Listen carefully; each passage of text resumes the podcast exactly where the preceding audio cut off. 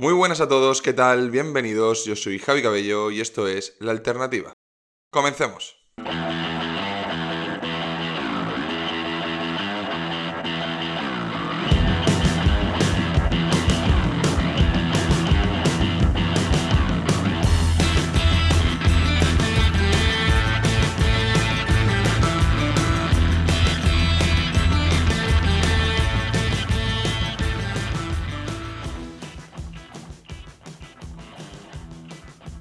Bueno, pues comenzamos este podcast como siempre, dándoos las gracias por acompañarme otro domingo más. En el capítulo de hoy entrevistamos a Carlos Adams, para quien no lo conozca. Es un empresario madrileño, un joven de 33 años que actualmente es el CEO de la empresa Rax, que es la más conocida, aunque tiene otras tantas. Y es un divulgador de esa batalla cultural que siempre insisto yo sobre las ideas del emprendimiento, las ideas de la responsabilidad individual, de el trabajar, el famoso capitalismo, ahorro y trabajo duro. Es la verdad que un chaval súper tranquilo, súper sereno, con un discurso muy claro, sin pelos en la lengua, y la verdad es que tuvimos una charla maravillosa.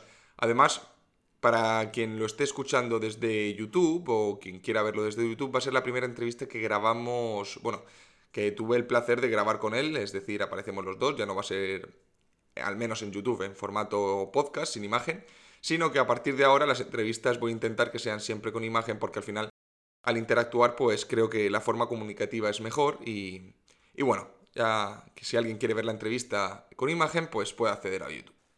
Bueno, no me enrollo más y vamos a comenzar con el tema que nos toca hoy, lo que voy a comentar antes de la entrevista.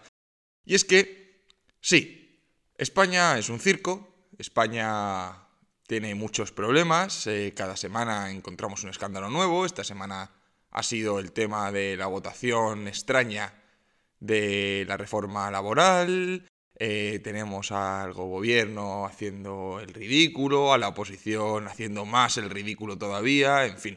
Pero mi deber moral es comentar una cosa que sí, me diréis, qué pesado, Javi, otra vez. Pero hoy lo vamos a abordar desde una manera diferente. Vamos a comentar cuál es el verdadero problema que tiene España. Y es que está a punto de quebrar. Por todos es conocido que España es un país que gasta mucho más de lo que ingresa. Parece que todo el mundo lo sabe, a nadie le sorprende, pero que tampoco le preocupa a nadie, y mucho menos parece preocuparles a nuestra clase política. Al final, ¿en qué se traduce esto? Pues en lo que no paro de repetir y por lo que me llamaréis cansino, que es en el tema de la deuda. ¿Por qué? Porque si tú tienes la capacidad de gastar más de lo que ingresas es porque te prestan dinero, y ese dinero hay que devolverlo, con lo cual se convierte en deuda. Bien, no voy a entrar en los problemas de la deuda, en los problemas que provoca, no.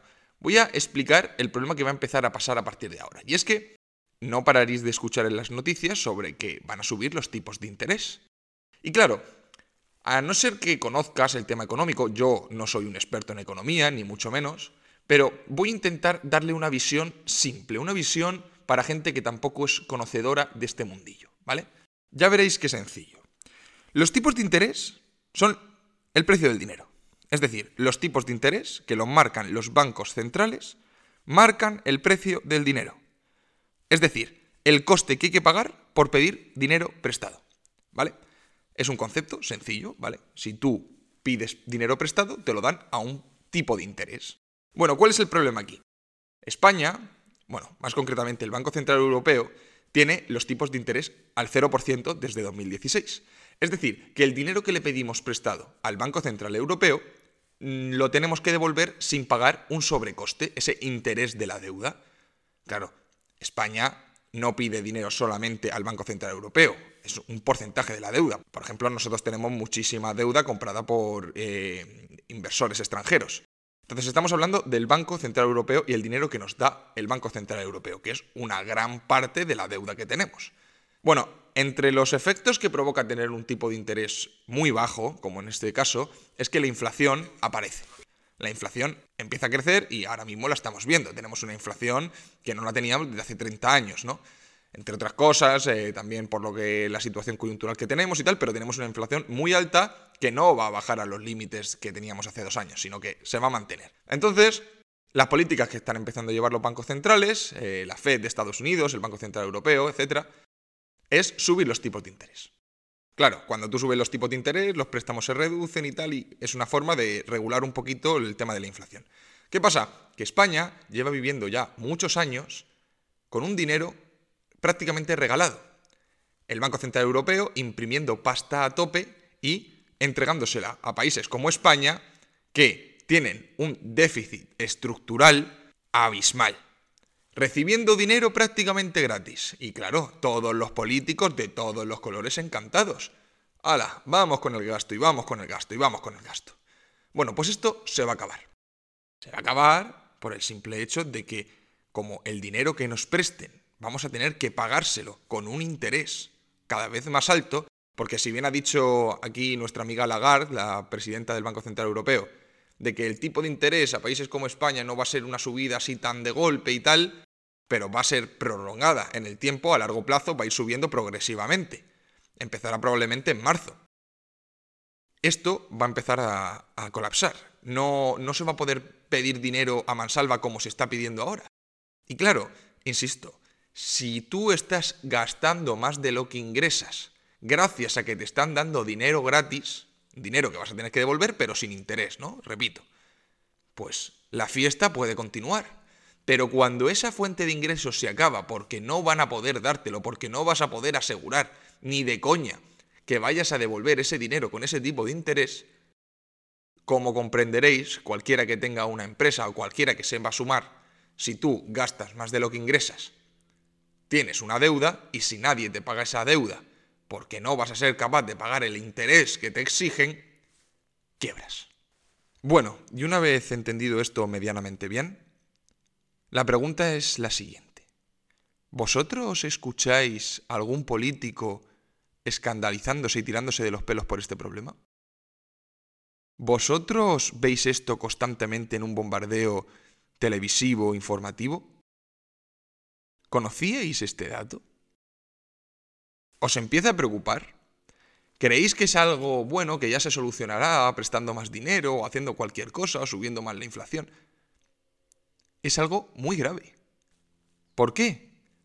Bueno, ¿quién creéis que va a pagar esto? ¿Cómo creéis que se va a pagar la fiesta? Con vuestro dinero, con nuestro dinero. Mediante impuestos, mediante inflación, porque alguien tendrá que financiar todo el gasto público. Y si esto no nos lo van a dar el Banco Central Europeo, tendrán que sacar el dinero de otro sitio y por eso estamos viendo ya las subidas de impuestos brutales que están haciendo. Porque aquí la política de reducir el gasto no existe. Y es un problemón. ¿Qué pasará aquí? Bueno, porque inevitablemente el peso más grande de nuestro gasto público terminará siendo recortado. Y veremos recortes en las pensiones, veremos recortes en los sueldos de los funcionarios, veremos subidas de impuestos. Es que, bueno, guardar este podcast y vamos a ver si me equivoco de aquí a unos años. Y lo más preocupante aquí es la oposición política que tenemos. Porque claro, si la oposición la llamas al PP, ese circo azul que, bueno, recuerdo que Pedro Sánchez lleva 2 años, solamente 2 años. La fiesta política del gasto y de jauja y de pedir dinero y de tal también ha sido encabezada por el Partido Popular. Y bueno, y dices, está Vox, qué tal, qué bueno. ¿La habéis escuchado alguna vez hablar sobre esto serio? No, ¿verdad? Yo escucho a algún diputado hablar de que esto es una fiesta del gasto, tal, pero bueno, yo quiero ver medidas y quiero ver un discurso constante sobre esto. Porque el problema es que Vox, que está haciendo muchas cosas muy bien, yo considero que su salida ha sido necesaria y bueno, tiene bastante más dignidad que la gran mayoría de la gente que está en el circo que se ha convertido el Congreso de los Diputados, pero sigue sin ser un partido que enfrente un problema de todos conocido, que es el que estoy hablando. El problema de las pensiones, el problema del gasto público, etc. No lo veo enfrentarse a eso, por eso a mí no me termina de convencer. Bueno, ¿y esto por qué lo digo? Bueno, pues que los problemas a los que constantemente se enfrenta Vox, sí, pueden ser problemas más o menos importantes, pero no son el gran problema que tiene España. Y no veo a nadie poner el grito en el cielo por este tema. Por ejemplo, una cosa tonta que os voy a poner, que el otro día estuve discutiendo con unos seguidores en Twitter.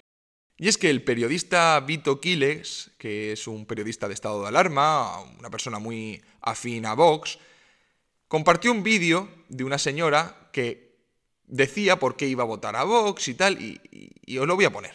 Y ahora lo comentamos. Si apoyar la Constitución, el rey, la libertad religiosa, la libertad... son extrema derecha, yo también. Claro, es que no es así. Ahora, si hubieran unas cosas, dijeran aquí y otras allí, yo no sería de Vox. Pero es que siempre dicen lo mismo. Y sobre todo son los que han hablado de España, los que han rescatado la bandera. Que no nos atrevíamos ni a llevar aquí nada porque te insultaban. Desde que están ellos, la bandera está en todos los sitios. ¿Veis? A esto es a lo que me refiero. Puede pareceros el vídeo muy épico, puede pareceros que sí, que tiene razón, que tal, no sé cuánto, pero al final, ¿en qué estamos discutiendo todo el día con lo de Vox? La bandera, el rey, la importancia de ese espíritu nacional, de tal... Oye, que sí, que me puede parecer muy bien, que tal, puedes darle la importancia que quieras, pero insisto, no estamos en lo importante. No estamos en lo importante, en donde hay que estar. Hay un problema estructural enorme en España y nuestros políticos no están donde tienen que estar. No están señalando los problemas fundamentales que tiene España. Claro, cuando esto pete, la pagará el político que esté en el momento. Necesitamos políticos que digan... Bueno, para empezar necesitamos menos políticos, pero los que estén... ya que tiene que haber algunos, por desgracia, los que estén tienen que enfocar el problema y decir, esto es insostenible, señores. Hacer campañas de entender a la gente por qué esto es insostenible y, sobre todo, proponer soluciones. ¿Tengo yo las soluciones? Bueno, no las tengo. No las tengo, obviamente. Pero es que yo no soy el que tiene que proponer esas soluciones. Te estoy enfocando el problema. Sois conocedores del problema y aún así estáis callados. El problema de la deuda es una bola y nadie le está dando bombo. La bola de la deuda cada vez crece más y cuando nos corten el grifo vamos a sufrir, vamos, acabaremos rescatados. Es que puedo sonar un poco catastrofista, pero es que si te pones con el papel, que esto es el ABC, o sea, quiero decir, parece muy complicado, y es muy complicado, pero entender los aspectos generales, entender cómo está el problema y cómo está la situación no es tan complicado.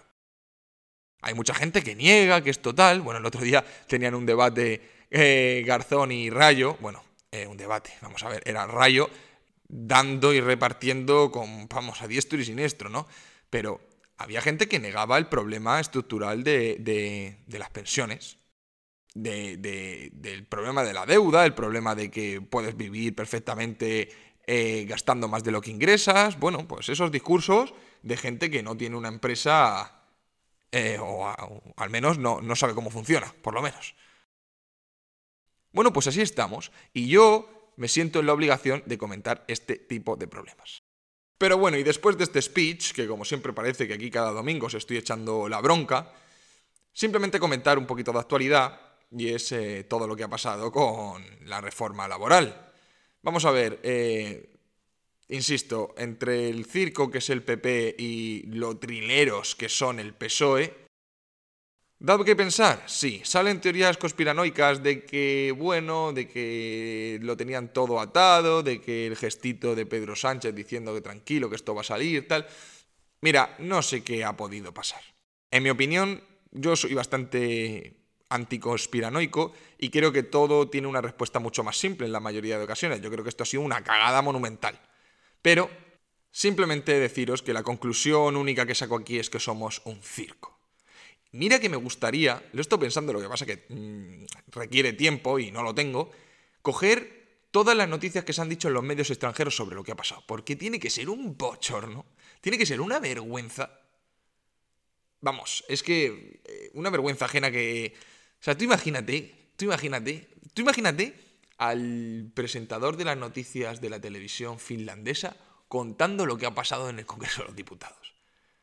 Que después de eso se vean las imágenes del Congreso abrazados, saltando, como si esto los de Ciudadanos, ahí abrazados, los cuatro gatos que son a punto de desaparecer, abrazados ahí como si España hubiera ganado el Mundial. Bueno, la cara de Teodoro García Egea gritando, pero bueno, ¿qué ha pasado? Tal, no sé cuánto. Pablo Casado así, desde su escaño, como, ¿qué ha pasado? ¿Qué ha pasado? En fin, lamentable. Es que no quiero perder ni un segundo discutiendo sobre esto. Ya es suficiente, doy mi opinión en Instagram y tal, en el día a día, para aquí, que lo intento hacer de una forma más seria. Bueno, lamentable. En fin, vamos a pasar con la entrevista a Carlos. No quiero calentarme, no quiero... Bueno, quiero eliminarle esa imagen de Casado y Teodoro de mi cabeza. Recordarles, si no es mucho pedir, que se suscriban al podcast según la plataforma donde están escuchando, en Spotify, en iVoox o en YouTube. Den like a la publicación para así posicionarlo en un buen lugar y, si es posible, que comenten. Es la única forma de valorar esto, la única forma que les pido de valorar este trabajo. Espero que disfruten la entrevista, pongan atención, ya os digo que os podéis ir a YouTube si queréis ver esta entrevista face to face, ver mi cara y la de Carlos mientras hablamos sobre emprendimiento, sobre esa actitud, esos hábitos que hay que tomar o que toma la gente exitosa. Así que espero que la disfruten y os guste mucho. Muchas gracias, vamos con ello. Bueno, pues aquí tenemos al gran Carlos Adams, que tanto me estabais pidiendo. ¿Qué tal, Carlos? Muy bien. Muchísimas gracias, Javi, por contar conmigo, hombre. Muchísimas gracias a ti. Ya te lo estaba diciendo antes de empezar a grabar. Yo soy seguidor tuyo, soy fan tuyo, con lo cual yo encantado, ¿no? Así que con muchas ganas. Bueno, para quien no conozca a Carlos, no le voy a presentar yo, prefiero que se presente él, pero bueno, es un emprendedor, un empresario, un capitalista, como la copa de un pino. Así que quien no lo conozca es a Carlos Adams en redes sociales. Y bueno, Carlos, ¿quién eres? ¿De dónde sales? Bueno, pues Carlos Adams es un muchacho más normal de lo que parece. De hecho, intento tener los pies en el suelo, a pesar de que estos últimos años el trabajo de los anteriores pues parece que está dando su fruto. Siempre fui alguien muy, muy curioso, que constantemente investigaba de todo, que se metía en un montón de saraos, y yo creo que con el tiempo he aprendido a profesionalizar un poco esa curiosidad, a ser más constante, a ser más, a planificar bien las cosas que quería hacer. Lo que digo mucho a la gente que me sigue, ¿no? Creo que tienes que conocerte bien a ti mismo para desarrollarte en el entorno que te ha tocado vivir, ¿no? El mío fue el de, una buena familia, ¿no? En la que hubo tiempos buenos, tiempos no tan buenos, especialmente en la crisis inmobiliaria, pero esas cosas pues forjaron mi carácter, me dieron muchas herramientas para desarrollarme en el mundo del emprendimiento. Soy un apasionado también del diseño, es algo que me ha gustado muchísimo, es en lo que traté de formarme, porque la parte de economía y todo esto, siempre he sido muy chanchullero, entonces no consideré que tuviese que formarme académicamente en esa parte. Y bueno, un gran defensor de las ideas de la libertad, también me considero. Por ello, empecé en el mundo de las criptomonedas por un tema de filosofía, ¿no? Me molaba mucho el movimiento cypherpunk, la criptoanarquía, y ahora pues ya de una manera a lo mejor más corporativa, pero sigo construyendo para pelear por eso que algunos consideran utopía, ¿no? Pero yo quiero que sea una realidad, sociedad libre. A ver, claro, eso explica muchas cosas, porque bueno, tú ahora mismo, quien te conozca ahora de nuevas y te sigue un poco por redes sociales y tal, bueno, al final eres una persona, se te ve exitosa, podríamos considerar que es tu propio jefe, ¿no? Eres tu propio jefe. Eso, sí. Eso que se suele decir. Pero bueno, no habrá sido todo un camino de rosas. Es más, bueno, que ya te digo, quien te siga y haya visto un poquito tu trayectoria, claramente no fue así. Tú lo has dicho, tú tienes 32, ¿no? Por ahí. 33 ya. 33 ya, con lo cual tú te comiste la crisis del 2008 de golpe. Sí, de hecho es justo en la época en la que... Es curioso, ¿no? Porque justo alrededor de finales del 2007 es cuando yo empiezo a interesarme por la economía, ¿no? Veo que es... A mí lo que me ocurre es que llego a la conclusión de que es una parte de las matemáticas y de la sociología también, ¿no? ¿Por qué no decirlo? Que me resulta muy interesante porque le veo una aplicación práctica a muchos ámbitos de mi vida, ¿no? Bueno, esta es la forma también más edulcorada de decirlo, pero también, pues, hostia, porque ves eso y dices, oye, yo quiero llegar lejos, ¿no? A mí me encantaría ser el que se pasea por ahí en un Porsche, ¿no? Y bueno...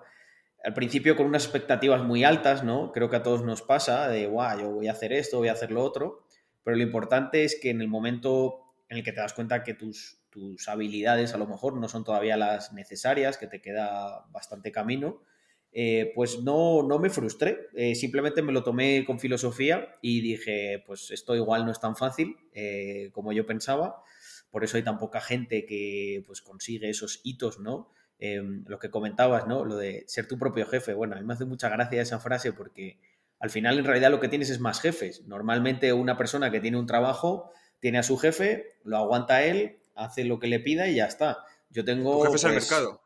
Exacto, lo otro es el mercado, ¿no? Pues podríamos contar que, no sé, que en Rax tengo 18.000 jefes, en las redes tengo 20 y pico mil, no sé, o sea...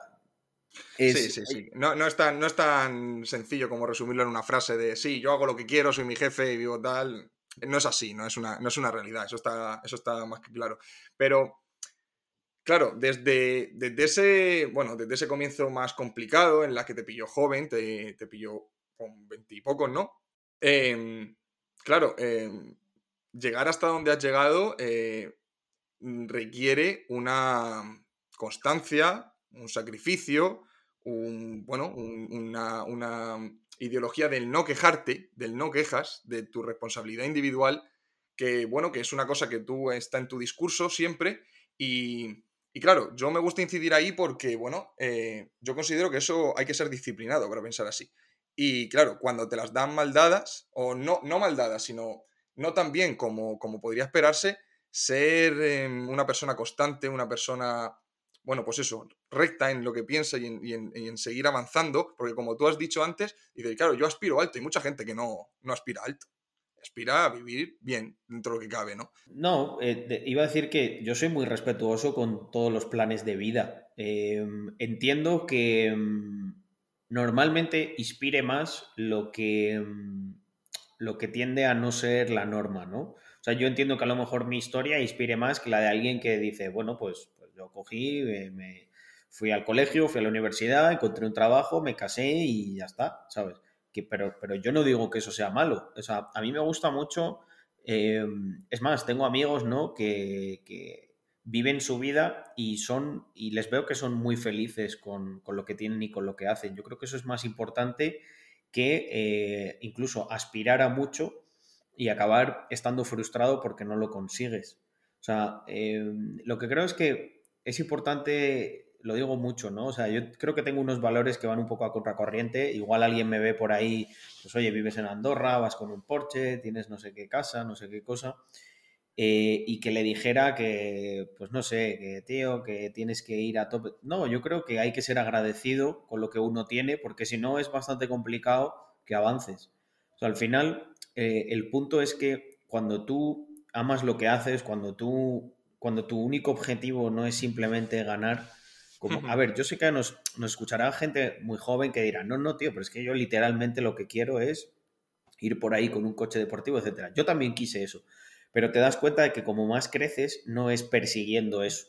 Porque cuando persigues eso se nota mucho, ¿sabes? Piensas de manera más cortoplacista, tienes una serie de incentivos que son limitantes, aunque la gente crea que no, que es ambición, que es tal, no. Normalmente, y esto te lo digo no solo por mi caso, ¿no? Sino por gente que conozco que ha hecho cosas mucho más grandes que las mías, o gente en la que yo me fijo, la que yo aspiro a ser como ellos. Y una cosa que para mí es la norma en estas personas es que son muy dedicados a su causa, pero por la causa en sí misma, no por los beneficios que le va a reportar. Lo que pasa es que al final le reporta muchos beneficios. ¿Por qué? Porque le meten tanta dedicación, le meten tanta pasión, inspiran tanto cuando hablan de ella, que cómo no van a ganar un montón dedicándose a eso, si son los que mejor lo hacen. Ya. Además, en ese proceso vas evolucionando. Tú empiezas diciendo, sí, yo lo que quiero es tener ese Lamborghini y esa casa grande, pero a la vez que vas avanzando, haciendo cosas y tal, te vas dando cuenta de que... Y consiguiendo cosas, cuando consigues una cosa, digo, coño, esto es lo que llevaba esperando 2 años. Y ahora ya como que, bueno, ya no era tan importante, no quiero lo siguiente, ¿sabes? Y eso te va haciendo avanzar. Pero bueno, vamos a centrarnos un momento en... Tú pasaste por la universidad, llegaste a ir, estudiaste. Sí. Fui a la universidad. Yo estudié la bonita carrera de diseño industrial relacionada en los primeros años con la parte de ingeniería. Dependiendo de dónde la estudiabas, era ingeniería en diseño industrial, ingeniería en diseño de producto, y a mí es algo que yo venía de un background muy... Bueno, yo pinté graffiti durante muchos años y me gustaba, pues eso, me gustaba dibujar, me gustaba el diseño gráfico. Antes había estudiado lo que era el puente entre un módulo superior y la universidad, porque no existía la carrera de diseño gráfico. Creo que ahora sí que existe. Sí existe. Está relacionado con uno que es ingeniería de diseño o algo así, y luego diseño gráfico como tal.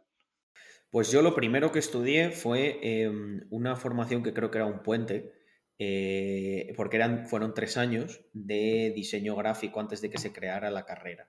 Lo estudié en la pública. Fue una experiencia bastante nefasta en la que yo considero que no aprendí prácticamente nada allí, y lo que yo, como era muy curioso, pues me veía tutoriales de los primeros, yo creo que habría en YouTube. O sea, estamos hablando del año 2006, año 2007, 2008, creo que esa fue la franja en la que yo hice esta formación.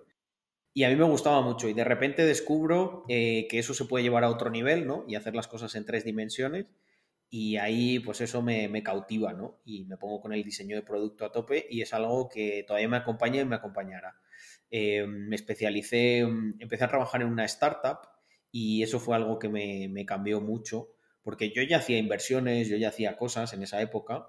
Fíjate que tan pronto como en 2013, bueno, y anteriormente yo ya había estado haciendo inversiones, lo que pasa es que no, con poco éxito, pero en 2013 que descubro Bitcoin, pues wow, a partir de ahí, incluso con todas las bajadas que ha tenido, yo siempre digo que hasta que llegue a $70 todavía sigo en ganancias, y no tiene pinta que vaya a llegar a $70, entonces... Ostras, ahí se van... Yo creo que ese es el germen, ¿no?, de lo que es Carlos Adams hoy día. Porque si os dais cuenta, ya se empieza a percibir como esa divergencia, ¿no?, del pensamiento más común. Te encontrás a mucha gente que dice, no, yo es que soy trader, yo soy inversor, ¿no? Y a mí, pues, yo ya sabes que no tengo pelos en la lengua, ¿no? Y a mí, pues, yo me mofo directamente de esta gente, pero no como... porque yo me crea mejor que ellos ni nada, sino porque quiero que entiendan que los valores que tienen son una mofa. O sea, no van a llegar a nada con esa actitud, pensando que tú vas a meter 1.000 euros en un sitio y que el capitalismo te va a regalar a ti 1.000.000. ¿Por qué? O sea, de verdad, ¿qué es lo que estás aportando tú para que todos tengamos que ceder parte de nuestro valor con el esfuerzo que nos cuesta para dártelo a ti? Entonces, es lo que decía, ahí ya se ve que yo soy alguien bastante divergente, ¿no? Combino toda esa parte siendo muy disciplinado, leyendo un montón, probando un montón, ahorrando un montón. Hago mucha pedagogía sobre el ahorro, porque la gente cree que... O sea, yo lo digo tan sencillo como esta frase. Si no eres capaz ni siquiera de ahorrar 5.000 o 10.000 euros, que es muy sencillo, que es simplemente trabajando y cortándote de gastos, o sea, siendo disciplinado, ¿cómo coño tú vas a tener la disciplina para manejarte en los mercados financieros, que son muchísimo más agresivos y que requieren un nivel de disciplina mayor? Y aquí la gente pues se autoengaña, ¿no? Porque es más fácil el pensar que te vas a forrar. Yo creo que es también un fallo de base de conocimiento.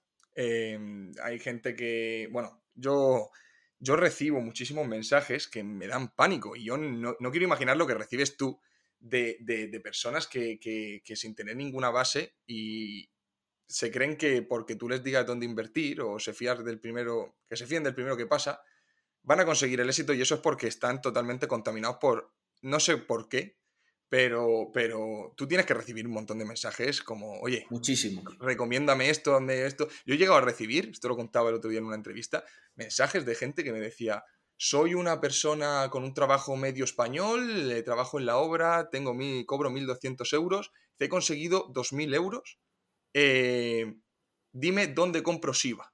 Ese es el texto. Y claro, dices, oye, primero, ¿sabes quién soy? ¿Acaso para que me diga, a lo mejor me sigue desde hace 4 meses y yo que no, tampoco tengo una visión muy pública? Y te quedas flipando. Tú ni te quiero contar lo que debes recibir de ese estilo. Bueno, yo creo que mi contenido tiene una cosa muy positiva, que obviamente no será valorado por todo el mundo, ni tampoco lo busco, que es que, como hacíamos antes de la entrevista, ¿no? Que me decía Javier, a mí me mola lo que tú haces porque no tienes pelos en la lengua. Todos podemos no tener pelos en la lengua. La cuestión es cuánto sacrificamos al hablar así.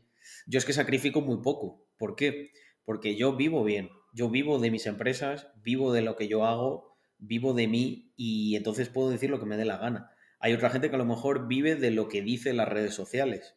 Entonces se les plantea un dilema. Si yo digo lo que pienso, a lo mejor no es lo que más me conviene para ingresar. Y creo que eso es lo que pasa, que al final pues contamina un poco el que tú estés condicionado en cierta manera a decir según qué cosas a tu audiencia. Pero Carlos, yo considero fundamental, yo al final, para quien no conozca mi contenido, yo al final doy opinión política, opinión económica, divulgo lo que considero correcto, etcétera, ¿no? Y últimamente estoy muy centrado en dar la batalla de las ideas en cuanto a, ya no solamente política, sino esa filosofía de ahorro, sacrificio, de anteponer el trabajo duro antes que el ocio, etcétera, ¿no? Y a una persona como tú, que podría captar muchísima gente, claro, tú dices que, oye, como no vives de eso, te da igual y puedes hacer lo que quieras, pero dar esa batalla pasa factura, a veces. ¿A ti te iría mejor no dando esa batalla? No, entiéndeme lo que te digo, ¿eh? No dando una batalla. Al final tú también te sigue mucha gente por el contenido que haces, ¿no? Pero, ¿callándote la boca alguna vez, ganarías? Sí, por supuesto. Por supuesto. Mira, si yo, por ejemplo, hablabas antes de Shiba, ¿no? Si yo promocionase Shiba, yo podría ganar mucha más pasta. ¿Por qué? Porque yo tengo una audiencia de gente muy joven. Gente a la que yo sé que, aunque ellos te digan que no, si yo les bombardeara de manera brutal con, buah, esto es la mejor inversión, mira cómo me va a mí, es gracias a Shiba, bla, bla, bla, acabarían haciéndolo. ¿Por qué? Porque todavía no tienen, están madurando, por así decirlo. No tienen todavía esas barreras mentales que te permiten diferenciar de quién te está tratando de influenciar de manera negativa, de quién simplemente está contando su historia. Yo por eso hay muchas cosas que sé que tocan las narices a algunos de mis seguidores, sobre todo los más nuevos, ¿no? Yo no revelo nunca cuál es mi portfolio y me lo preguntan constantemente. ¿Por qué? Pues porque pienso que no ayudaría en nada. Pienso que la gente intentaría buscar un camino fácil en el que, sin investigar ninguno de los proyectos, simplemente se fiaría de mí porque me ve que a mí me ha ido bien. No necesitan más, no necesitarían ni conocerme en profundidad, ni saber de dónde vengo, ni nada. Simplemente se fijarían en lo que tengo, que es lo que ellos quieren tener o aspiran a tener, y en lo que hago. Y establecen ese vínculo, ¿no? El problema es que no es lo que tengo, sino cómo yo me comporto hacia ello. Porque tú puedes copiar tal cual mi portfolio, puedes hacer las mismas empresas que yo he hecho, puedes hacer todo lo mismo igual que yo, que te garantizo que no vas a tener los mismos resultados. Porque hay una parte de la ecuación que la gente se salta, que son ellos mismos. Tú tienes que conocerte a ti. Yo quiero que tú investigues los proyectos por tu parte. Yo quiero que tú montes tu empresa. ¿Para qué? Para que te vayas conociendo y vayas entendiendo qué es lo que se te da a ti mejor que a mí y qué se te da a ti peor que a mí. Y equilibres eso con equipo, estudiando, entrenando esas partes o potenciando las que se te dan bien simplemente y intentando meterte en nichos que minimizan esas en las que eres malo, ¿no?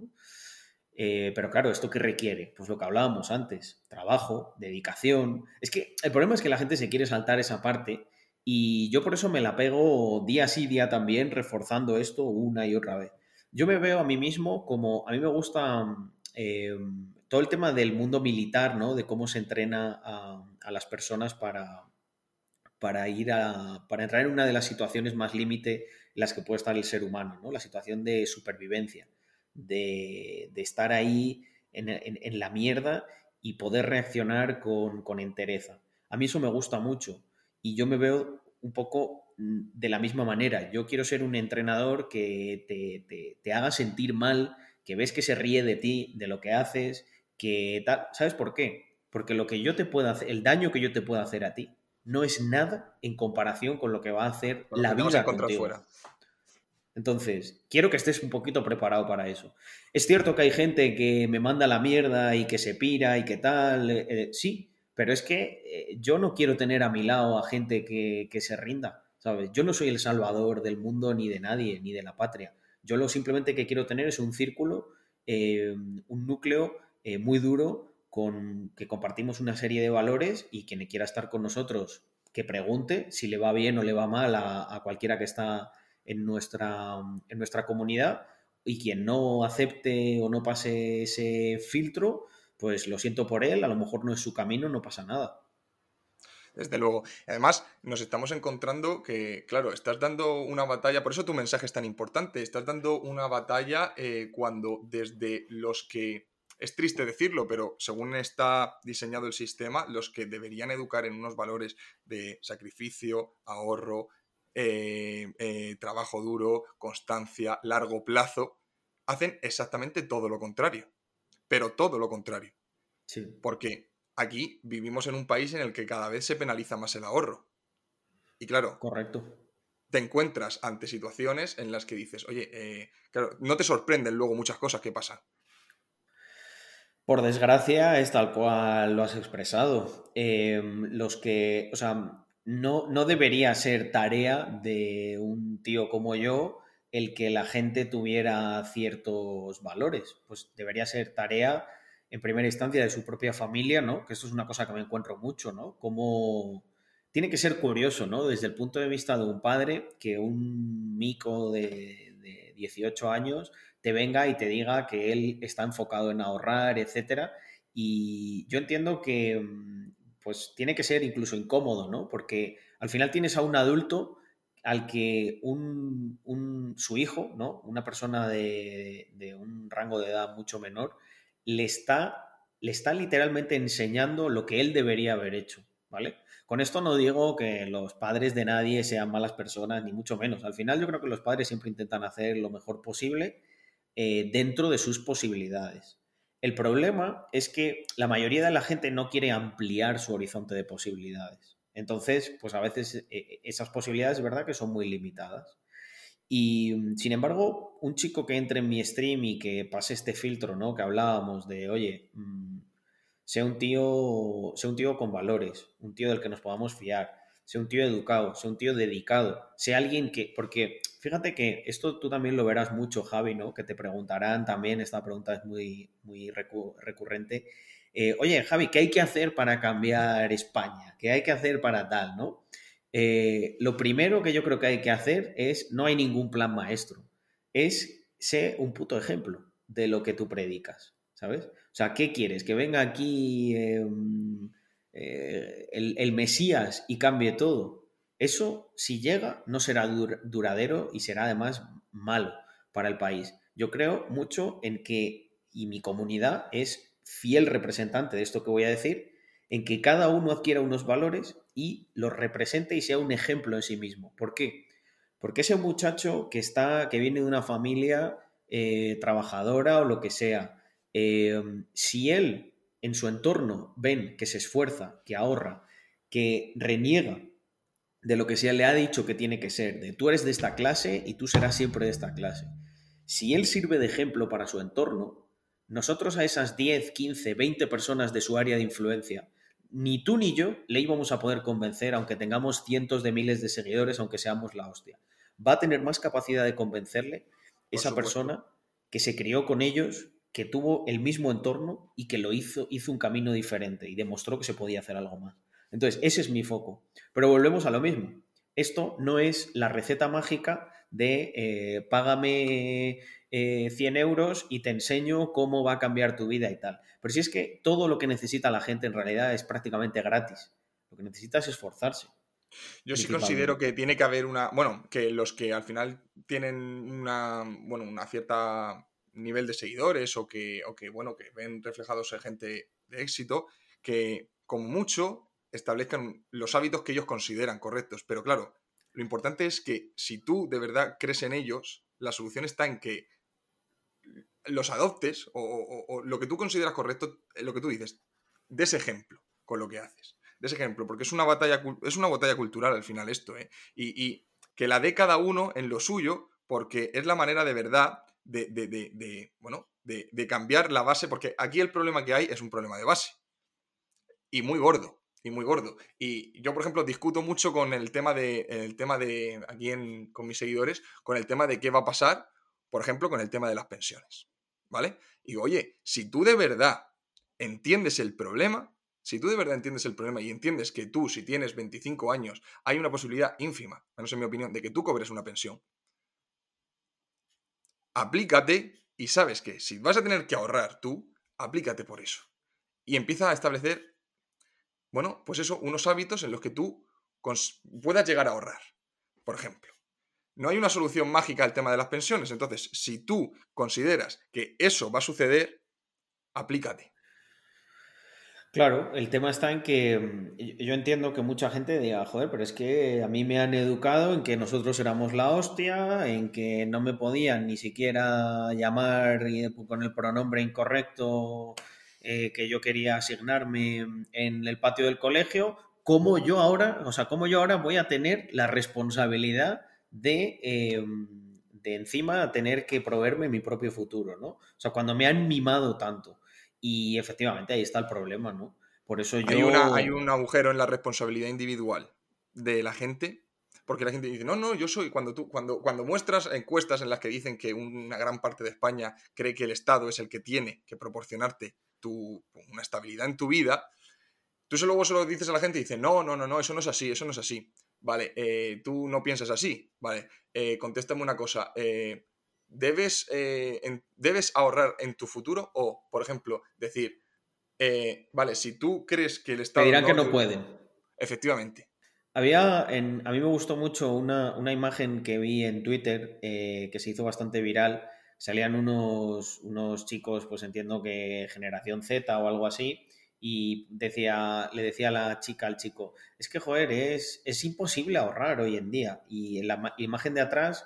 había un montón de ropa de marca, estaban todas las suscripciones a Netflix, a con HBO, el vaso del Starbucks. Efectivamente, su de Starbucks, su iPhone, etcétera, ¿no? Entonces, es curioso, ¿no? Desde nuestro punto de vista decir, hostia, no pueden ahorrar. Joder, pues yo veo en su perfil un montón de elementos en los que podrían ahorrar. Yo por ejemplo, el otro día vi una cosa de una entrevista tuya, creo que fue la que te hizo Ignasi Voltó, de Spanish Libertarian. Sí, correcto. Y tú, no sé si era ahí, pero contabas que tú estuviste compartiendo piso y lo decías orgulloso hasta hace muy poquito. Hasta los 29 años, prácticamente. Pudiendo haberte ido antes, sí. Perfectamente. Llegué a compartir piso hasta con la que es actualmente mi mujer. Yo le convencí de que era mucho mejor que compartiésemos piso, porque así íbamos a poder ahorrar. Y yo iba a poder fundar algunas de las empresas que tengo a día de hoy y que obviamente cualquiera de esas empresas me daría para pagar 3 pisos como en el que estábamos. Pero ese es el tema. Mira, volviendo a los comentarios que yo leí en la imagen esta. Mucha gente te decía, No, pero es que, ¿qué pasa? Por quitarme Spotify no voy a tener mi pisito en la playa.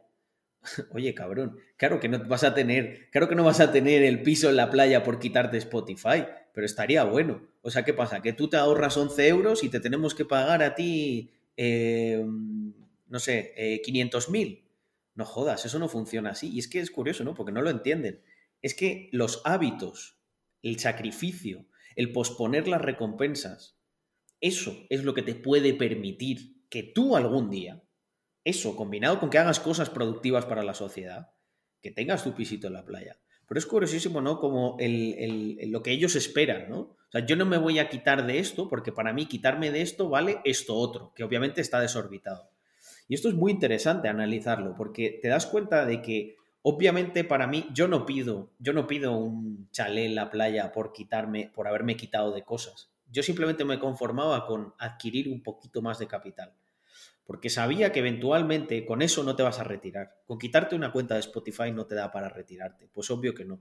Pero con esa actitud sí que encontrarás el camino para que a lo mejor te puedas retirar mucho antes que otras personas y no depender de... Yo el otro día, este fin de semana, estaba hablando con unos amigos y comentábamos, bueno, el tema, estábamos pensando, temas de comprar casas en Madrid y tal. Y bueno, pues salían con el argumento este de que era imposible, ¿no? Era imposible, tal. Y yo me acuerdo que les decía, oye, una pregunta, vosotros tenéis establecido vuestros... Bueno, si no tenéis ni idea de cómo vais a conseguirlo, ¿habéis empezado a pensar en, vamos a ver los gastos que tengo, los ingresos, cómo puedo mejorar esto, cómo puedo esto?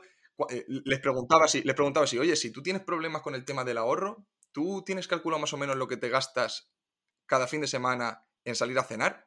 No digo que sea eso lo clave para comprarte un piso, pero ¿tienes más o menos calculado tus gastos? Has estudiado un poquito cómo... Claro, como que quieren algo, pero tampoco se ponen en ello. Oye, habrá que hacer paso a paso. O vas a esperar a que te toque la loto. Es que yo creo que es un tema de incentivos, ¿no? Y de la cultura en la que vivimos. Si desde pequeño te han dado de todo, sin que te esfuerces una mierda... Tú al final extrapolas eso a lo que tiene que ser el resto de tu vida, que es básicamente lo que están pensando tus amigos. Es, yo quiero esto sin tener que esforzarme una mierda. Entonces, ni me corto de salir a cenar, ni me corto de comprar 50.000 mierdas en Amazon que no necesito, ni me corto de absolutamente nada. Me voy de vacaciones. Mira, Javi, una cosa con la que yo aluciné, especialmente el año pasado, también en 2020, era que cuando ocurrió todo este tema del coronavirus, etcétera, la preocupación de la gente era si iba a poder irse de vacaciones cuando llegara el verano. Buah, chaval. O sea, yo en esa época te puedo asegurar que yo me podía ir de vacaciones, pero vamos, a Bali 2 meses enteros, si quería. Pues fíjate que yo no me fui de vacaciones ese verano. Pero por una cosa, como una responsabilidad moral de decir, oye, mira, quiero estar centrado a tope en el verano, a recuperar todo lo que se ha perdido en la cuarentena, y luego ya veremos. Cuando yo vea que las cifras van bien, etcétera, me voy de vacaciones. Al final me fui de vacaciones, me fui a Ibiza, pero me fui a Ibiza en noviembre, a mediados de noviembre. Diría, por ahí habrá alguno que piensa, qué gilipollas. ¿Y qué hacías en Ibiza en noviembre? Tenías que haber ido cuando había playa, cuando había sol. Pues mira, macho, así de tonto soy yo. ¿Por qué lo hice? Por una cuestión puramente de responsabilidad moral. De decir, oye, voy a tratar de proteger la gente que trabaja para mí, de estar con esto a tope, y cuando vea que la cosa va bien, ya me doy el lujo. Pues esa es la diferencia. Esa es la diferencia entre las personas que están acostumbradas a, pues eso, a vivir una vida que en el fondo es vacía. O sea, ¿de qué sirve que te vayas de vacaciones cuando a lo mejor te vas a quedar hasta sin trabajo? ¿Sabes? No hubiese sido mejor dedicarte a ese puto verano entero a formarte a nivel digital, y a que si en septiembre, como mucha gente cogieron y los largaron o tal, o le quitaron el ERTE y todas estas mierdas, decir, hostia, pues de puta madre, porque he aprovechado el tiempo. Como yo hice en la cuarentena. Yo en la cuarentena me digitalicé completo. Y ahora, pues mira, puedo estar aquí, me voy a París la semana que viene. Yo manejo todo desde mi ordenador. Y no era así antes de la pandemia. Pero dije, oye, ya que estamos encerrados, yo me imaginé, digo, esto ya se queda para siempre. ¿Sabes? Esto es una cosa que hago yo mucho. Yo me pongo en el peor de los casos e intento estar cubierto en ese caso. ¿Qué me ocurre? Que como luego nunca va al peor, me quedo en una posición muy buena por haberme preparado para lo peor. Y eso es lo que me ha ocurrido. Eso es tal cual. La gente no aprovecha el tiempo. Y la semana pasada tuve una entrevista con un chaval que está estudiando ciencias políticas y hablaba de eso, de la importancia de aprovechar el tiempo lo máximo posible y ponerte en el largo plazo, en lo que te puede servir. Y yo, para que te hagas una idea, yo en la cuarentena, también un poquito por rabia interior, ¿no? Porque ganas de expresar lo que estaba pasando y tal, ahí fue cuando me abrí las redes sociales. Parece una tontería. Yo tenía trabajo y tal. Oye, pues dije, mira, voy a empezar con este proyecto. Yo hoy te estoy entrevistando a ti, ¿sabes? Puede parecer una tontería, pero en este año y medio, 2 años, no llega a 2 años, joder, la de cosas que me ha venido bien esto. Vamos, ni imaginarme con las cosas que estoy haciendo ahora mismo y las oportunidades que se me están abriendo. Y probablemente cuando grabaras el primero, el segundo, el tercero, pues mucha de esta gente te diría, hostia, Javi, pero ¿y te compensa las horas que le has dedicado y no te ve ni Dios? Pero es que eso es que la gente solo quiere el premio, ¿sabes? No quiere correr la carrera, no quiere entrenar los meses anteriores, quiere llegar allí que le suban al podio. Y la cuestión es, ¿qué has hecho tú para estar en el podio? Es lo que yo le pregunto a esta gente. ¿Por qué tú te mereces lo mismo que yo? Porque hay mucha gente que irá por ahí diciendo, no, es que, joder, es que yo me esfuerzo muchísimo, es que tal, es que este ha tenido mucha suerte, ¿sabes? Vete a la mierda. Tú no te has esforzado la mitad que yo. A lo mejor yo me he esforzado el cuádruple de lo que tú te imaginas y tengo 4 veces menos de lo que tú en mi situación considerarías que mereces, ¿sabes? Y no voy por ahí quejándome. De hecho, soy muy agradecido con todo lo que tengo. Incluso a veces pienso que tengo más de lo que me merezco, que me tendría que esforzar más. Porque veo a otra gente que se esfuerza mucho, que hace cosas. Pero esta gente cree que ya han llegado al top y ni siquiera han empezado la carrera. No han empezado ni a entrenar. Desde luego. Oye, Carlos, y en toda esta etapa tuya, hasta, bueno, desde que empezaste, estabas en la universidad y ahora que vives en Andorra tranquilamente, ¿cuándo fue el punto en el que dijiste, hostia, que esto empieza a ir para arriba y puedo... No sé si me entiendes. Pues, sí. Ha habido varios momentos en los que me he sentido como satisfecho, ¿no? Que he dicho, hostia, las cosas que estoy haciendo empiezan a tener un eco en mi presente y ha sido... Pues no te sé decir. También te digo, algo que me ha marcado mucho son los fracasos, ¿eh? Creo que los fracasos los recuerdo más que los éxitos. Pero al final, el éxito es muy efímero, te dura milisegundos, ¿no? El momento ese de realización, de decir, guau, he conseguido esto, ¿no? Cuando cierras un trato, cuando... Pues yo qué sé, mira, creo que ahora mientras está esta entrevista, en una de mis startups, en Epsilon Finance, hemos llegado a 100.000 euros de Total Value Lock, que es de financiación, básicamente, en nuestro protocolo de DeFi. Y, pues, obviamente, estoy contento, ¿no?, de haber conseguido eso. Pero creo que la parte de los fracasos ha sido más determinante, porque el fracaso no te dura unos milisegundos. La sensación de fracaso normalmente te dura unos días o unas semanas, ¿no? Uh-huh. Y pues yo qué sé, cuando, por ejemplo, yo me metí muy pronto en las cripto y pues bajaron un montón, ¿no? Entonces pensé, guau, pues otra de estas en la que te has equivocado, una más, ¿no? Pero yo siempre pensaba, guau, habrá algo en lo que verdaderamente acierte. Y en este caso es curioso porque yo ahí podría haber liquidado mis posiciones y haber dicho otra cosa, Carlos.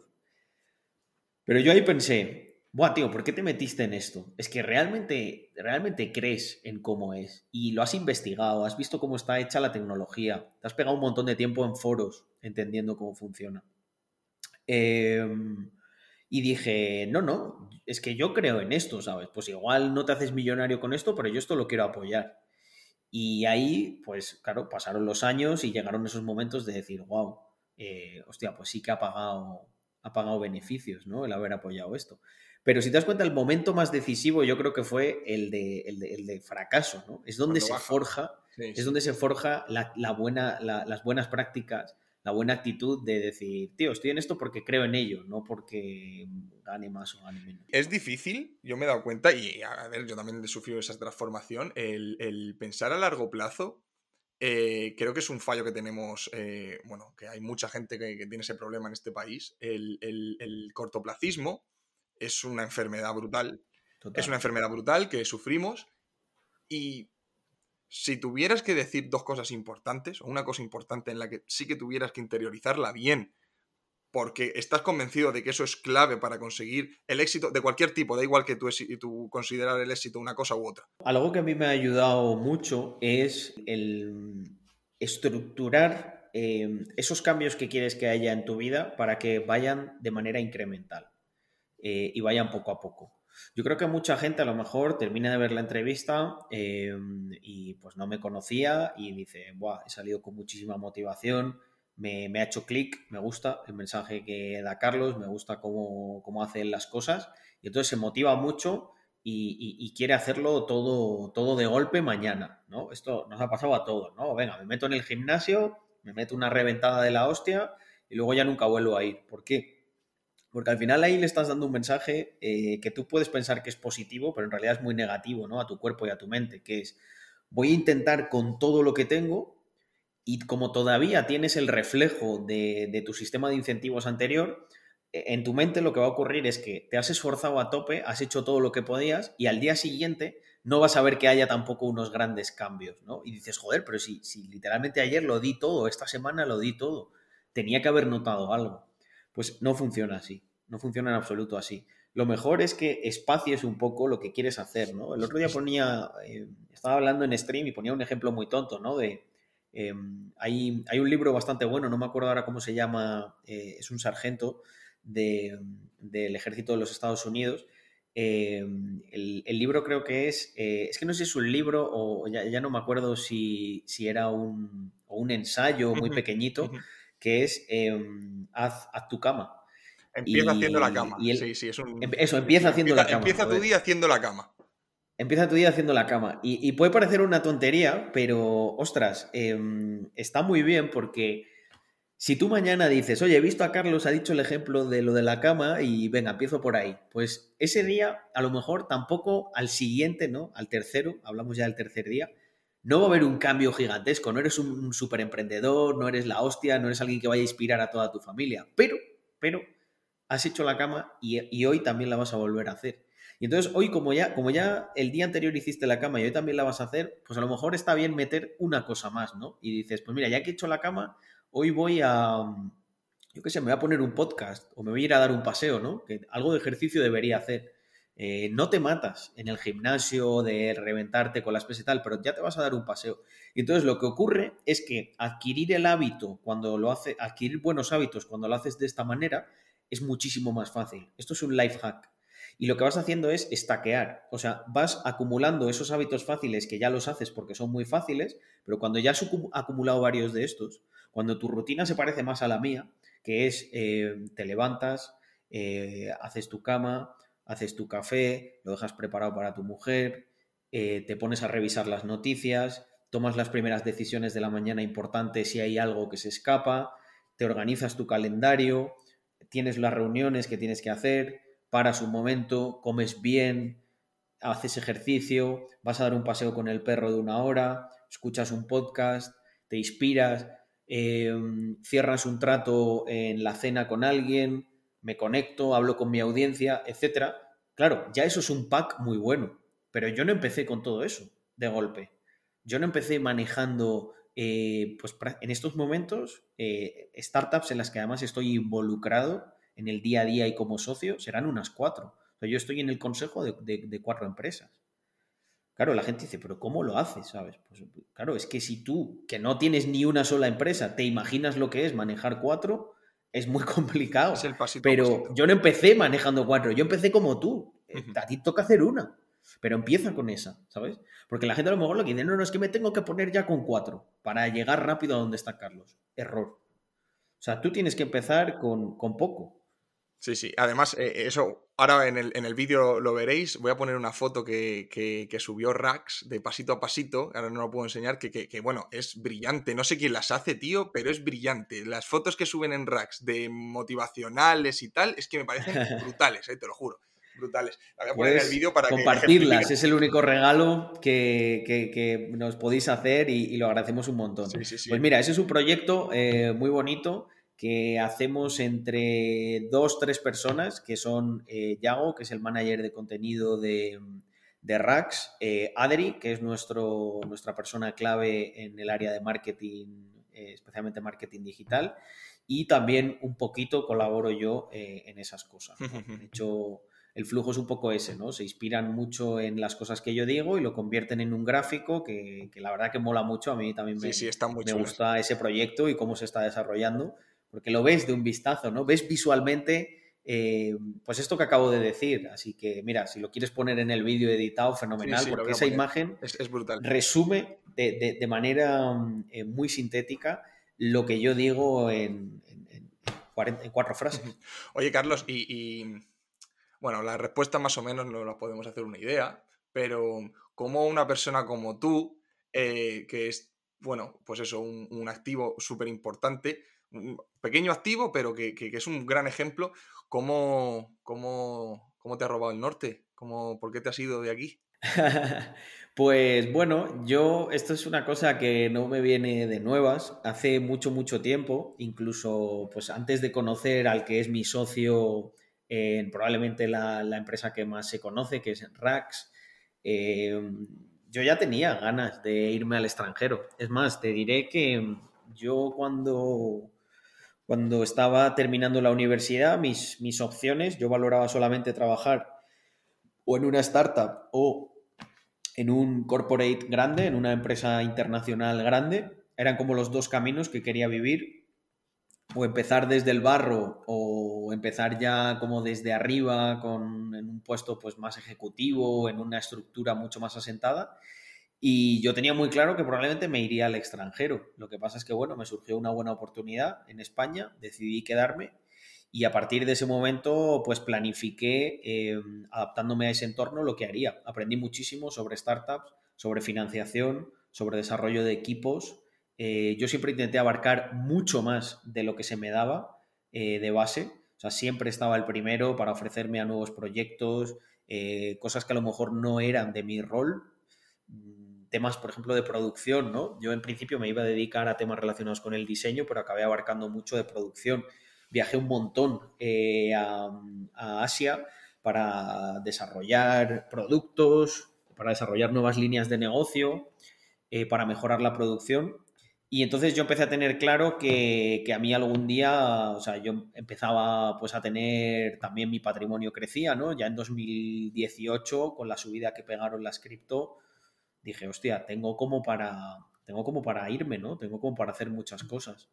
Seguí manteniendo la cabeza fría y lo que hice fue consolidar mis posiciones durante los siguientes años porque volvió a bajar, mucha gente se piró, tal y cual. Yo seguí trabajando, seguí picando piedra y ahí ya había montado lo que era mi primera empresa, el primer proyecto en el que era yo el único socio. Y, ostras, ahí pues, bueno, ya empiezo a darme cuenta que mi sitio no es España, porque por un tema también de valores, ¿no?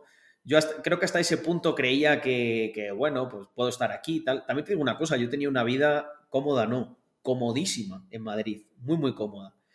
Obviamente pagaba más, pero ya tenía la vida hecha ahí, como quien dice, ¿no? Sí, sí, o sea, sí, yo podría ponerme a formar una familia, vivir en una casita chula, tener un coche chulo y mi vida estaba hecha. Pero a mí por dentro algo me quemaba, ¿no? Y por un tema de valores realmente, no solo de dinero, como piensa la gente.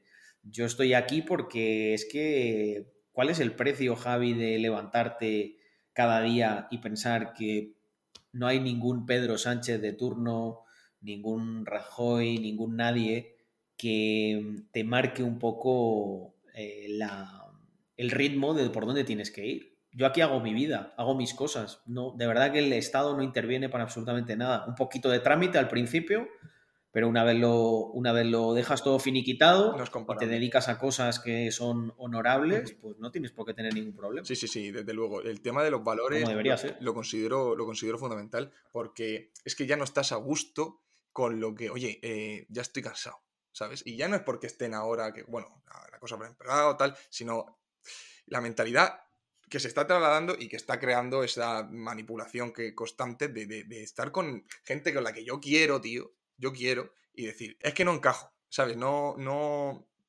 me siento identificado, ¿sabes? Y claro, y el ejemplo es claro de que, bueno, yo he entrevistado a varias gente que ha estado en Andorra, entrevisté a Jaime el otro día, entrevisté a Javi Linares, no sé si lo conoce, el vecino vuestro de por ahí, y todos al final encajaban también en lo mismo, sí, oye, me fui por motivo u otro, pero es que estoy aquí.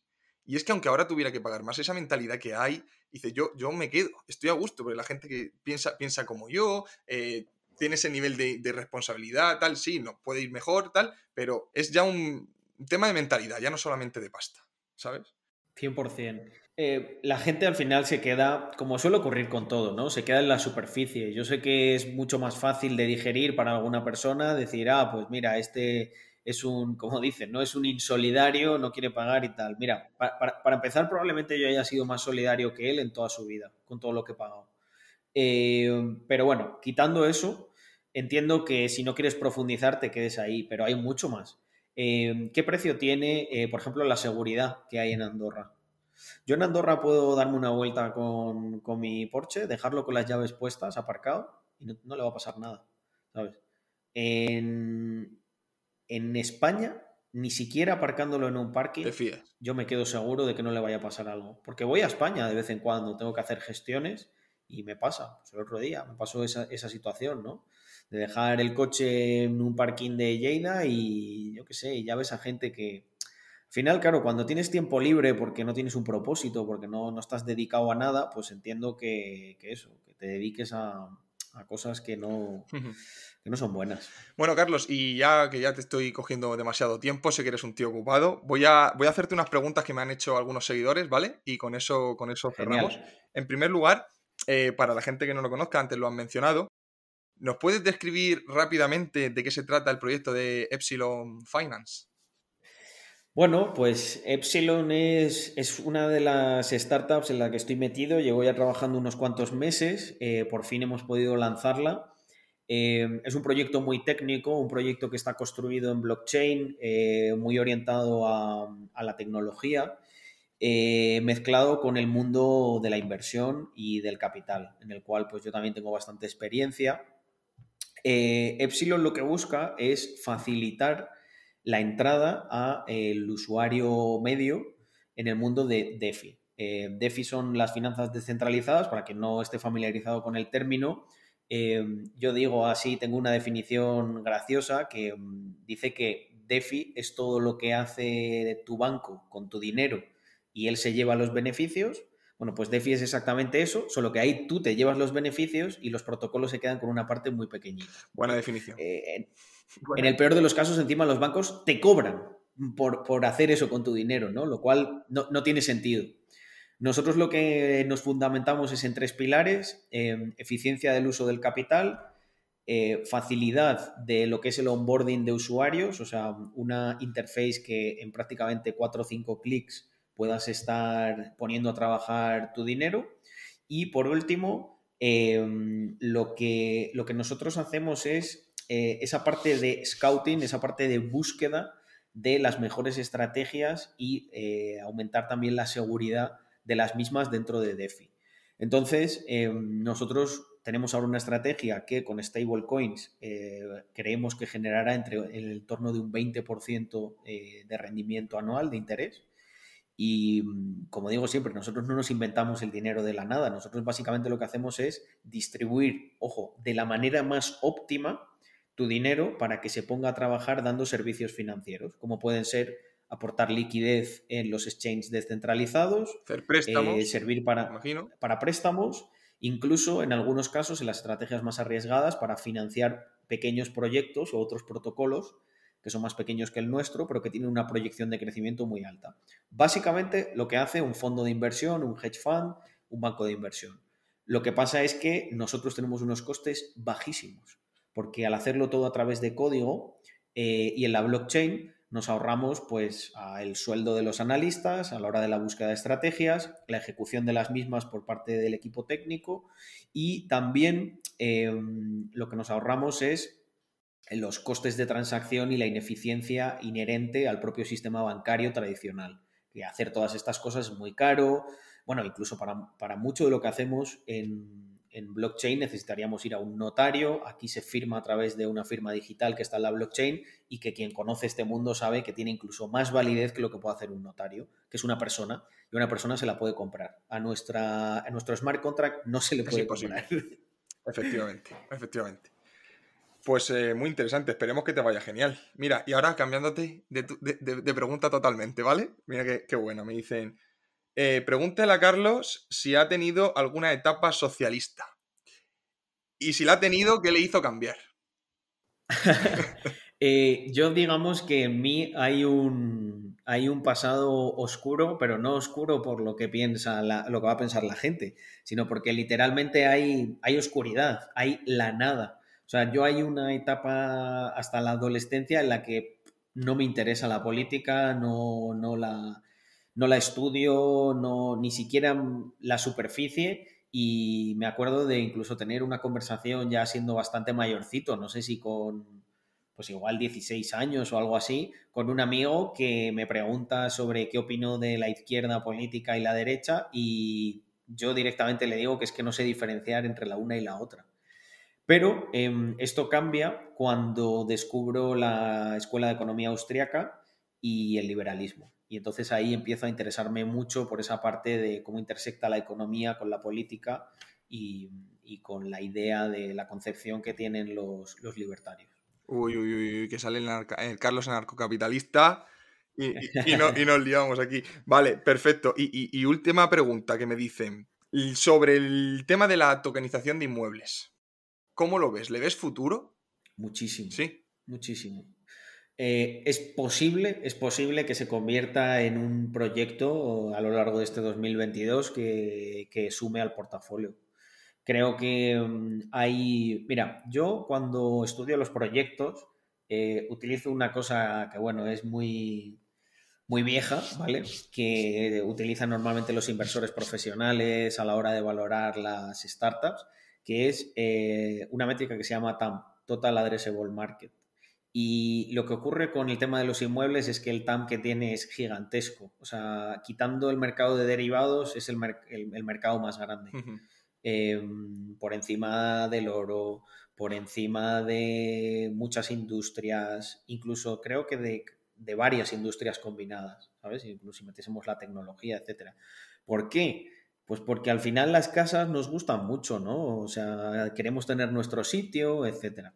Claro, si me unes eso con un mundo que conozco a la perfección, como es blockchain y las posibilidades que tiene, la capacidad de optimización de recursos que nos brinda, yo veo una mezcla muy potente. Entonces, pues bueno, tengo por ahí algún contacto que está muy metido en el mundo de la promoción inmobiliaria.